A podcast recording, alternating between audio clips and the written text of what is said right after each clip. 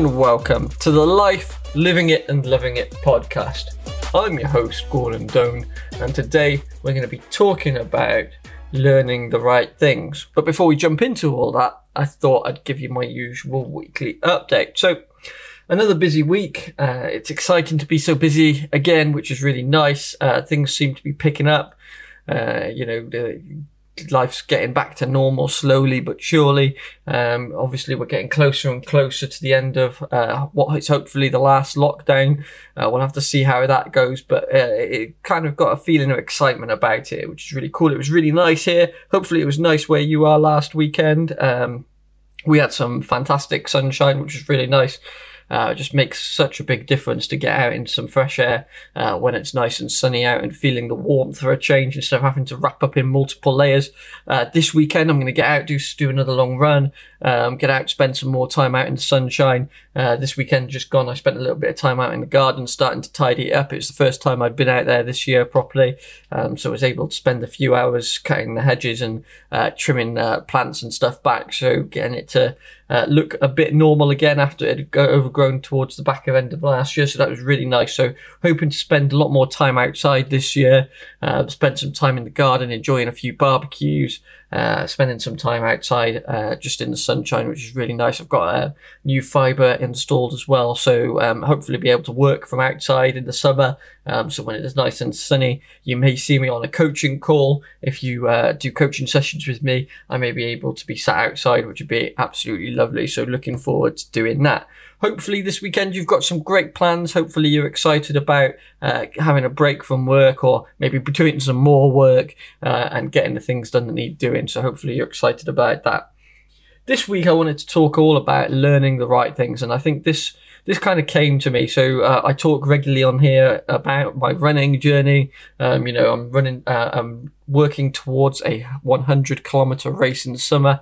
Um, it's going to be a challenge to get there, considering I've only just started training for it. Um, but uh, we'll get there nonetheless. Uh, well, I'm confident that we'll get there. Uh, but as I've started to up the mileage the last few weeks, you know, I'm this weekend coming up, I'll be running the distance for a half marathon, um, just around locally um, to, to get the mileage back in. So I'm slowly up in the mileage each week. Um, so um, on Saturday, a couple of days after you guys hear this, I'll be out hitting the pavements, getting a half marathon under my belt um, before putting in some more miles. And I've done a few half marathons before, as you know, if you're a long time listener of the podcast. Done a few half marathons. I, have had done some uh, really good times and some really slow times. Um, kind of difference usually depends for me on the type of terrain. If it's hilly one, it's going to take me an awful lot longer because I don't do a lot of training on the hills. Um, I live in a reasonably flat area, so um, most of my training is done on the flat. Indeed, most of my training um, now that I'm doing is flat, so I'm making sure I'm going to build in um, one run a week on my treadmill, which is going to be a much shorter run, admittedly, uh, but it will be on um, some hills. So we're going to adjust the uh, incline on the treadmill to simulate running up and down some hills. So uh, we'll get that here as well. But as I've been increasing the distance and I've started thinking about, and I kind of sat down and looked at my plan for getting up to the full full distance, um, I've kind of started thinking about nutrition. Now, you wouldn't automatically kind of the first thing you think about when l- running a race isn't nutrition. It's about doing the training, putting in the hours on the road or on the treadmill, on the pavement, wherever you run to get to the distance you're going. But as you build up the mileage, I've had to start thinking about nutrition and how I fuel my run. So I could do um, I've done, like I say, I've done several half marathons before, and I've never really had to think too much about the nutrition for that length of run. Um, you know, I tend to take a few bottles of water and a, a Lucozade or something with me, uh, and then a few running gels, which kind of give you energy as you're kind of running along. And I take those once an hour or so um, for a couple of hours, uh, usually uh, to uh, just uh, give me a pick me up as I'm running on. I did the 25 kilometer race at the back end of last year. That I took exactly the same approach with. Um, you know, I kind of took a few gels with me, took some water and some uh, Lucozade, uh, and that kind of got me through. And there was a rest point halfway round where I got a, I think it was like a jam Danish or something like that as well. Probably not the best thing to choose uh, to eat, but there were plenty of them, so uh, they were easy to grab as, as we kind of went on, which was really cool. Um, but I really struggled towards the back end of that 25 kilometer race. Um, I'd literally done zero training for that race because it was between lockdown. So I'd literally done, I think, two 5Ks the two weeks previous just because it was the only time I could get out. Um, so I did no running. So I, I ended up walking the last four or five kilometers maybe um, at, a, much slower pace than I'd been running at. I'd walked them, so um, which was fine because it was just good to get the mileage in. It was the furthest I've ever, I'd ever uh, travelled in one go uh, on foot, so that was really positive experience to get that done. Um, but it got me kind of thinking, all right, how am I going to fuel this? I'm going to have to run four times longer than this. the gel and the water is just not going to cut the mustard going forward. So you kind of have to expand from the obvious and into the this kind of the sidelines. You have all these other things that you have to think about. And I think we often forget about these other things when we're going through life. You know, we focus on the main goal so much that we kind of focus on the obvious and learning the obvious about something. So in the case of my running, it's about, I'm learning about putting in the mileage. So I've come up with a training plan and I'm following that training plan and you kind of focus on that and that's all good. And that can get you so, that can definitely get you so far and that can do you very well for a period of time. But when you start trying to push the boundaries, when you're trying to kind of go that next to that next level, that can hold you back somewhat. And this isn't just about running, this is about anything in life, you know, any of those goals, those um, objectives that you're trying to achieve this year.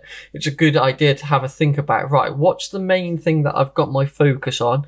And are there other things that I need to put my focus on to be able to get me to that next level or to the end objective?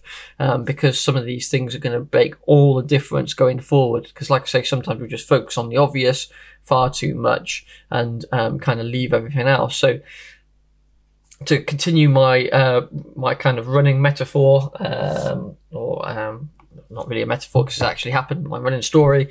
Um, so I've done a lot of research over the last weekend around right how many calories do I need to be taking on board and most of the documents and books and um, articles I was reading suggest taking on about 300 calories every hour that you're running um, so that's actually quite a significant amount of calories to be eating whilst moving. And obviously you've got to be able to carry that stuff with you as well. So whatever you need to eat for that hour, you need to carry with you. And in fact, you probably need to carry more than that with you because I think the rest stops are every 25 kilometers. So you need to carry enough food for three hours of food and drink for three hours to get you from stop to stop. Um, so there's a whole load of other things that, that come with that. So not only are you now thinking about the actual running and the, the, main focus to get the miles in, you're focusing on right. What kind of food should I be eating? Because obviously you can't just eat anything during those through those hours that you're running. Uh, you've got to be taking on board the right type of calories, a good mix of carbohydrates and protein, etc.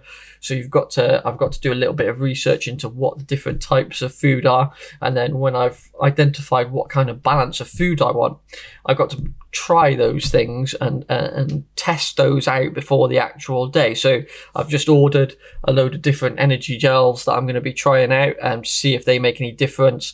I'm going to be trying a load of different um, flapjacks. Um, I've got some um, other things arriving as well. Um, Stroop waffles, weirdly, were highly recommended for long distance running. So I've got a few different uh, types and brands of those coming. So it's important and it's important to try them out before the day because if you if you try something and you have uh, you know a bad reaction to it um, when you're running um, you really don't want that happening on the day. You want to kind of get that out uh, uh, in your training sessions if you can. So uh, really excited to try some of those things out now, then obviously the next step is how do you carry that stuff with you? So I have a running vest that I've had for a couple of years since I've since I've started running properly. Um, that I kind of use for my races. I don't usually use it for training uh, purposes. I, I tend to save it just for race days. Um, but I'm going to have to start trialing it um, over the coming weeks um, before the summer so that I can make sure I can get the loads balanced so everything's feeling equal. There's not, uh, I'm not running lopsided because I've got hev- something heavier on the one side than on the other side and that it all feels comfortable when it's fully loaded, when it's fully kitted out. So all of a sudden, nutrition has turned into um, something where you've got to research the type of foods that you want. You've got to research the brands and the and the different um, uh, available foods to you. Try those out. You've got to then try to carry that stuff. So you've got to try the the best uh, positions to be carrying that stuff in, the best ways to be carrying it. Um, and then obviously towards the end, I'm going to have to start trying to, right, if I'm running for three hours, um, before I stop, how much stuff do I have to carry for three hours and kind of balance it out. Now, it may turn out that maybe my running vest that I've got at the moment isn't big enough or can't carry enough, so I need a bigger and bigger vest or a, a slightly a, a, small rucksack or something to carry that stuff with me. We're gonna have to try all that stuff out. So, what is it that you're aiming for at the moment in your life? What are the main targets? We've talked about writing your goals down, so hopefully you've done that by now. You've got them up somewhere prominent around the house where you can see them regularly, you see them frequently, and you kind of keep reminding yourself and you're aligning all your decisions to those strategic goals.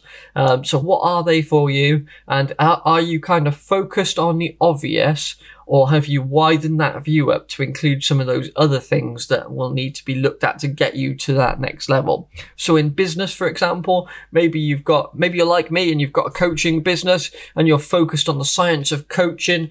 That's brilliant. You know, up in your coaching game is always great. I thoroughly recommend that. But are there other things on the outskirts? You know, are there, are there, things like social media? Could you start your own podcast like this? Could you have a social media channel where you're posting useful things for your clients? Um, how about marketing? How about all those kind of side activities that you need? You know, keeping in touch with clients. There's there's a whole host of things that aren't the coaching that itself, that isn't the coaching itself, that we can focus on. You know, so there's a there's a million one things there that you could potentially work on, and each of those things, as we work on them, is going to get us to the next level. But we cannot do that at the at the expense of the activity itself. So, for example, if, you, if you're using the coaching example, if you're if you're coaching um, and you start to do a bit more marketing, a bit more social media, you can't then start showing up late to your coaching sessions. You can't show up unprepared. You've still got to do that stuff. You've just got to add this other, these other things on. And whether you do those things yourself or you outsource them is going to be down to the individual and how you approach your business.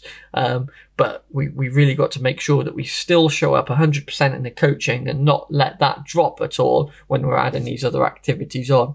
So again, which activities are you doing? Uh, uh, have you started a new job? Uh, are you working in a new role? Are, are you uh, working in a new role and you're working towards getting a promotion? Have you started your own business? Are you trying to lose weight? Are you trying to a new sport? Are you trying to learn a language? There's all of these things that you may be trying to do, but what can we do so that we're not only learning the obvious, but we're also learning those other fringe activities that, and that's what's going to take us to that next level. So once we've got our core activity to 100%, we know what we're doing, we've got a routine going, we kind of, we're, we're on that, we've got it squared away, we've got it on lock.